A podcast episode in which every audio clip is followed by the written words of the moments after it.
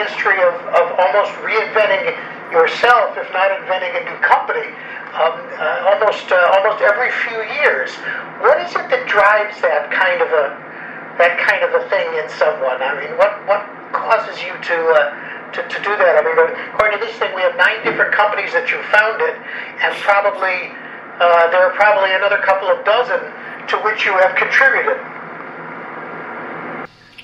So I, I think the, I mean, the simple answer is that the database field is kind of unique in the sense that the ultimate arbiter of good ideas is the commercial marketplace, and that you know that relational database systems were sort of an academic, you know, side effect until they won in the commercial marketplace. And so, so I think the answer is if you want your ideas to make a difference, you've either got to uh, get you know an existing technology vendor to embrace them, or you've got to do a startup. And how hard is it to get an existing an existing player in the market to uh, to do that? And the corollary, I guess, is how many, how much guts does it take to be to be entrepreneurial and take your chances starting something up on your own? I mean, the simple answer is that, in my experience, it's very difficult for the, for the, mostly for the following reason. If you look at the established technology vendors, and, and I would leave out I would leave out Google and Yahoo, and which act like startups. But I mean, the the older technology vendors, the the most of the new ideas, you know, are threatening to their established uh, code base and their established customer base. So there's a great book by Clayton Christensen called The Innovator's Dilemma. Are you familiar with it? I am, yes. And so you know the the it is really I mean the basic point of the book is it's really difficult to morph from the old stuff to the new stuff without losing your customer base. And so, in my experience, that makes it very difficult to get new ideas into established companies. You and so, you mentioned Google and some others about still being in the entrepreneurial mode. Is there something different about the way they've done it, or is it simply that they're not old enough yet to have reached the kind of you know inflection point that uh, that you're talking about? I think the you know one answer is that they're very new companies. Another answer is that Google is willing to eat it eat its seed corn, and and so they I mean, that's really what it takes is to be able to do something that is going to obsolete your existing your existing solutions, and it takes courageous management to be willing to do that. At what point did you get interested in databases? How did that come about? You know, the handwriting was on the wall that computer stuff was going to be important, and so I I morphed into being you know, a computer scientist in graduate school, and and you know, lar- largely self-taught. And then, uh, and, and, Michigan had nothing, nothing in databases whatsoever. And so, uh, I managed to get a an assistant professor job at Berkeley, and and it was real clear that my PhD thesis was not going to get me tenure. And so I, I needed to do something else. And so Ted Codd had written his pioneering paper the year before. And, you know, Gene Wong, who's another faculty member at Berkeley, said, why don't we, why don't we build a relational database system? And I said, gee, that sounds like a good idea. So we started building Ingres. Uh, and so, I mean, it was I mean, there was no, there was no. I mean, it was it was a green field at that time. I mean, there was essentially no, you know, no no courses, no um, know, know nothing. So we, we just started building the system. And talk a little bit about, you know, the evolution of this for you, because uh, again, uh, uh, you have not been resistant at all to developments, to new developments, to uh, developing new methods, and even to the point of suggesting that there are now, uh, in today's world, where we're dealing with all these massive amounts of data, which we didn't have available to us before, uh, that there are strategies where many applications, uh, a database system other than the relational model is uh, is going to be the best for a particular product. Bring me bring me through a little bit the, the different companies and the way the software you've been working on has evolved.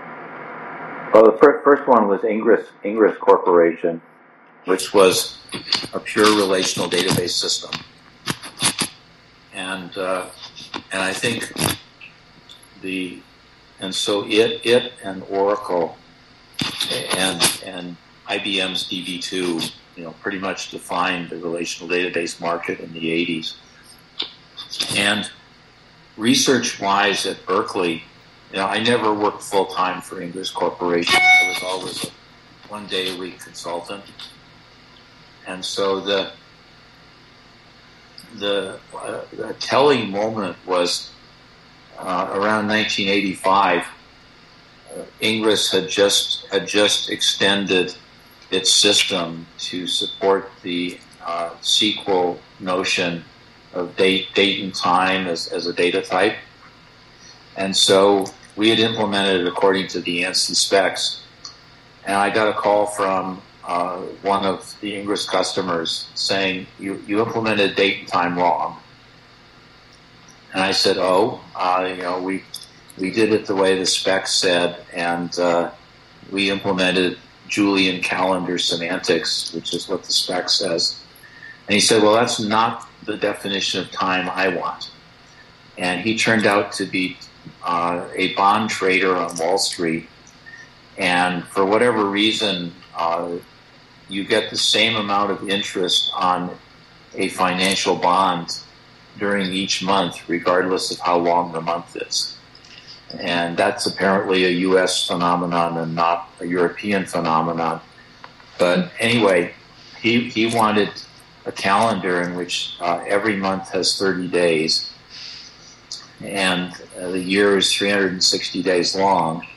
And so uh, March March 15th minus February 15th is 30 days whereas the Julian calendar is 28 days.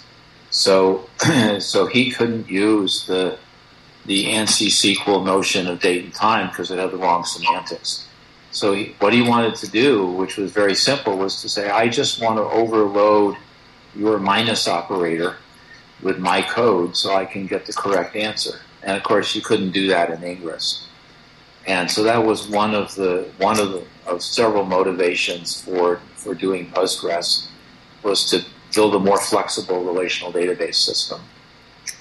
And uh, I didn't uh, I didn't start Postgres Corporation until uh, Ingres Corporation had been sold, and and basically I had no my my non compete clause was completely over, and I had you know I had no involvement with the company at all.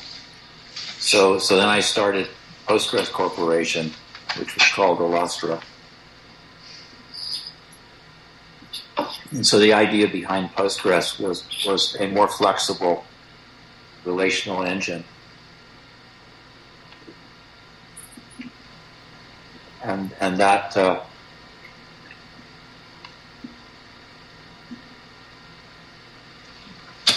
I mean, those were the two important companies in the 80s and 90s.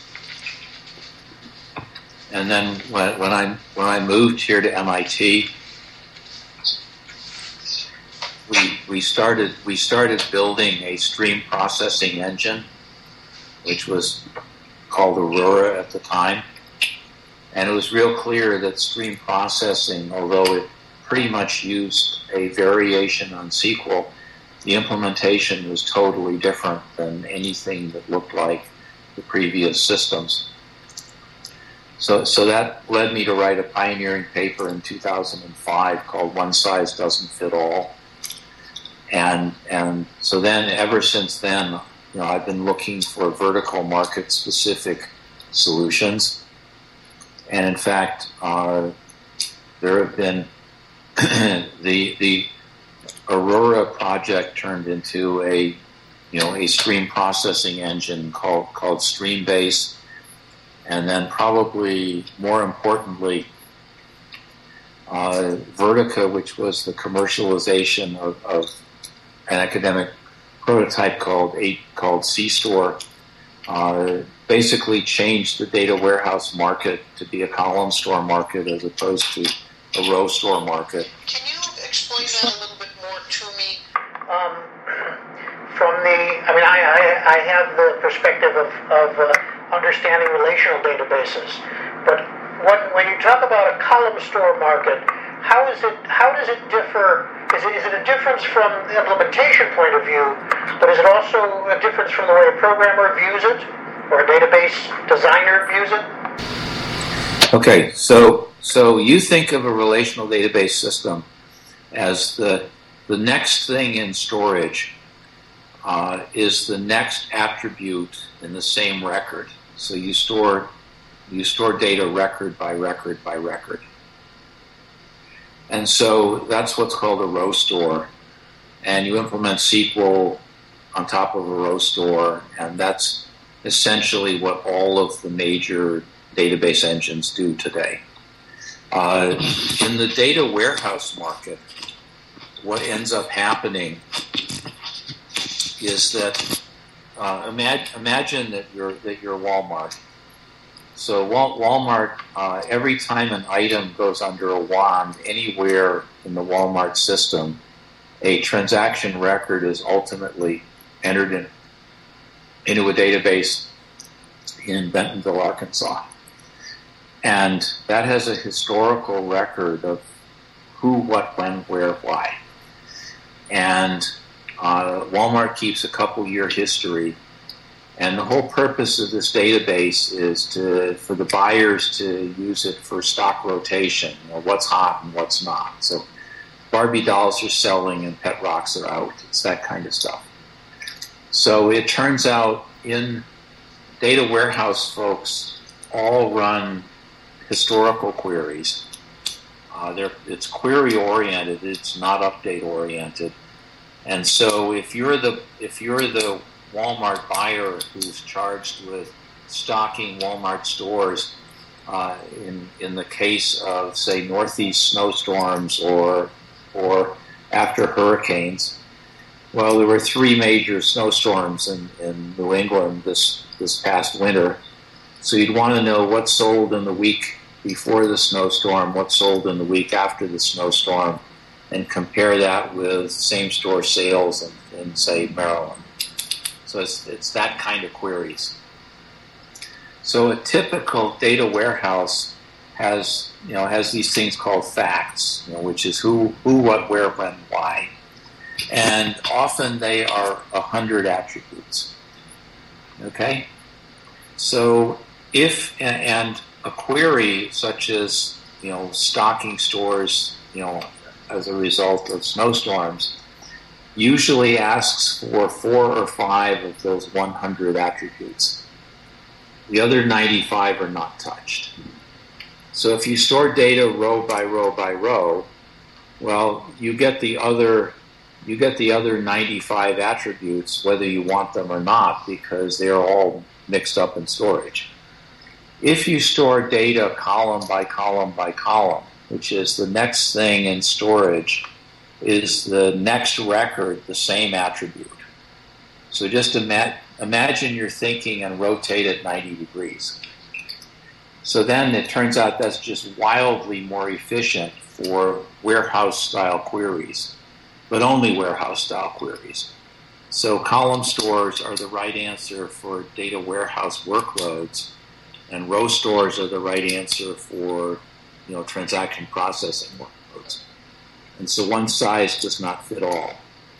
And that's exactly what's happening, which is that data warehouse vendors, you know, are all either converting to column stores, have already converted to column stores, uh, in other words, it's going to be it, it is a column store market just because it's column stores are wildly more efficient on that class of queries. Now the current distributed trend in hardware, the cloud, and, and all of this is taking to still another level or another another place in data storage, as well as these massive data sets. Well, I think that so essentially every essentially every vendor, you know, ha, has his database system available on the cloud. So if you want to you want to use the cloud, you know, have at it. Uh, you know, that's that's readily available. Uh, I think what's going to happen is that over the course of, say, I don't know how long it's going to take, maybe 10, 10 years, maybe longer, uh, what's going to happen is there aren't going to be any more corporate data centers.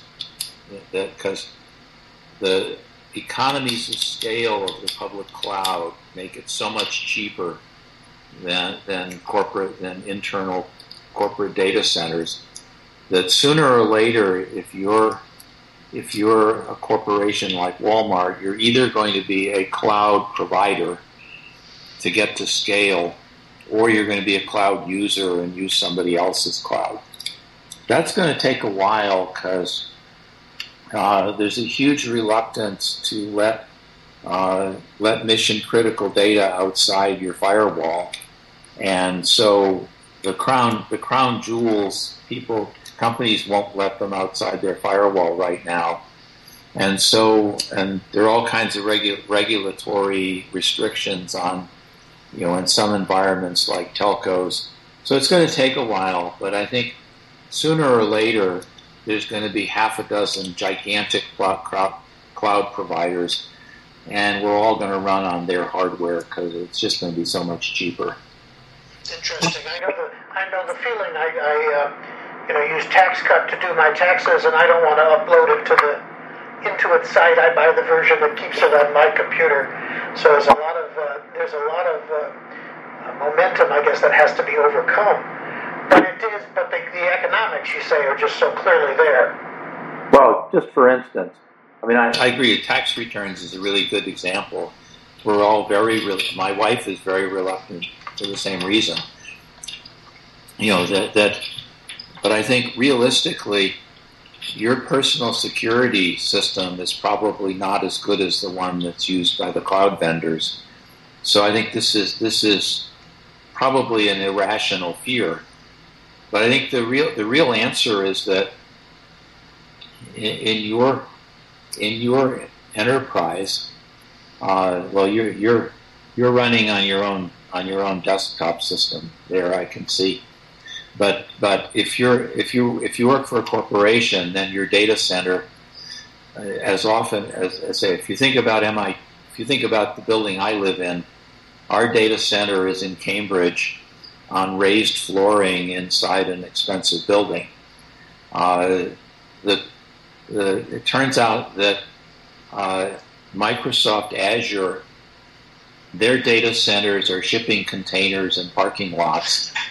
Uh, and in the in the, you know you know because they found that you just have a sealed shipping container that has power, chilled water, and the internet, and that's wildly cheaper than any of this raised flooring stuff. So, so the the economies of scale are just incredible. It's interesting. I have a uh, I have an experimental website and a uh, uh, a Visual Studio project, each running on on Azure, but uh, of course I've never given any concept as to where the where the location actually is. I remember Google and its floating bar, its mystery barge. I think it was in San Francisco somewhere, and nobody quite knew what it was for, and nobody ever found out.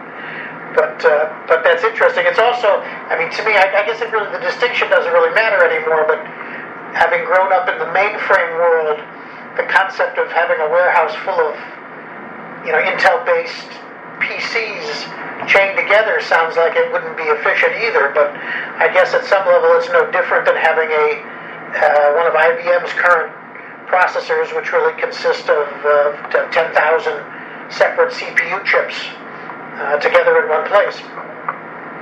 Well, it, it I mean, it, I mean, it turns out that uh, it's just wildly cheaper to string together low end low end processors. So that's called scale out. And if you try and build a mainframe, that's called scale up. And scale out is just wildly cheaper. I mean, that, that's that's where the entire world is is very very rapidly going. Now, what does it do for database design? I mean, how do you how do you deal with now uh, dealing with parallel access and, and things like that, where you're to you're going to have the data distributed, and spread across thousands of different nodes. Um, how does it change it both from the implementation position and from the, the programming, you know, the external position? So essentially, all commercial database systems right now will, are multi-node. There are some exceptions, but uh, you know, the, you're just describing the way the commercial marketplace works right now. So all of that stuff has been worked out over the last 20 years.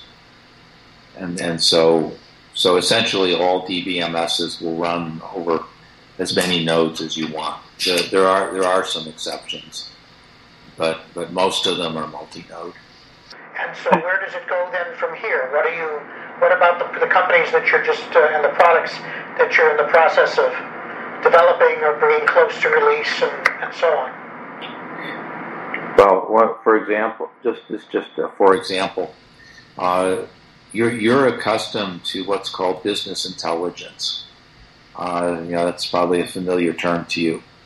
And so, when I talked about uh, Walmart Walmart queries, those are sort of typical business intelligence queries. But in my opinion, what's going to happen is that business intelligence is going to give way to data science. And data science is building models instead of just running queries. So, would you rather have, have a model that predicts what happens after snowstorms or a big table of numbers? And so the answer is uh, as soon as we can train enough data scientists, uh, there's going to be a shift uh, from business intelligence to data science, uh, or put differently, from sort of typical SQL aggregates to predictive models, uh, linear regression, logical regression, Bayesian analysis, uh, data clustering, k nearest neighbor. I mean, there's a whole collection of techniques. Uh, so, so you realize that all, all of this class of analysis techniques is basically statistics and machine learning. And it's all defined on arrays, it's not defined on tables. And so, and so if we switch to much more complicated computation on stored data that's defined on arrays, not on tables, well, it makes sense to then investigate array database systems rather than table da- database systems. So one of my startups is doing exactly that. Looking at looking at it from a from a matrix point of view. Correct. So it's a matrix. It's a matrix database system, not a table database system, and it's wildly faster than table systems on this class of stuff. Is and, it a whole new kind of paradigm for the, the designer and the programmer to learn, the person who's actually going to set these things up? Well, it turns out that it turns out that uh, in in in the data science world, uh, R is very very popular, and so the tools that data scientists want to use uh, are typically you know R, SPSS, SAS. It's basically stat-like things, and so yes, it's a different paradigm because that's what that's what those folks want and they don't want to talk SQL. Sounds good. Thank you very much again. Best to you. Okay, thanks, Scott.